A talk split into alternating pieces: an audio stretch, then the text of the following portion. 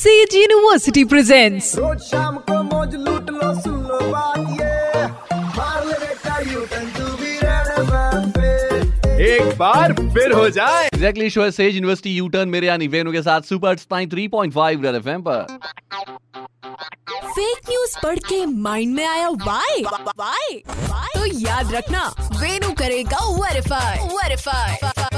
आज फिर से मैंने सोशल मीडिया पे एक वायरल होता हुआ वीडियो चेकआउट किया, जिसमें दिखाई दिया कि एक जमीन है जो लबालब पानी से भरी हुई जगह पे ऊपर निकल के आ रही है पानी को हटाते हुए। मैंने कहा ये क्या हो रहा भाई, ये तो कुछ अलग से कुदरत का करिश्मा देख रहा हूँ मैं। और लोग कह रहे हैं भाई साहब आप देखिए जमीन फट करके बाहर आ गई, कुदरत का करिश्मा है। और कुछ लोग क्लेम कर रहे हैं कि ये हरियाणा के करनाल का, कुछ कह रहे हैं पानीपत का है। बेसिकली ये वीडियो चौदह जुलाई दो हज़ार इक्कीस का है, जो कि एक खेत में घटना हुई थी उसका है। अब कुछ कीवर्ड्स के साथ मैंने इसे यूट्यूब और गूगल पे जब सर्च किया तो मुझे पता चला कि ये जो वीडियो है डेफिनेटली हरियाणा का तो है, लेकिन इसके पीछे कुछ रीज़न हो गया था जो कि साइंटिफिक है।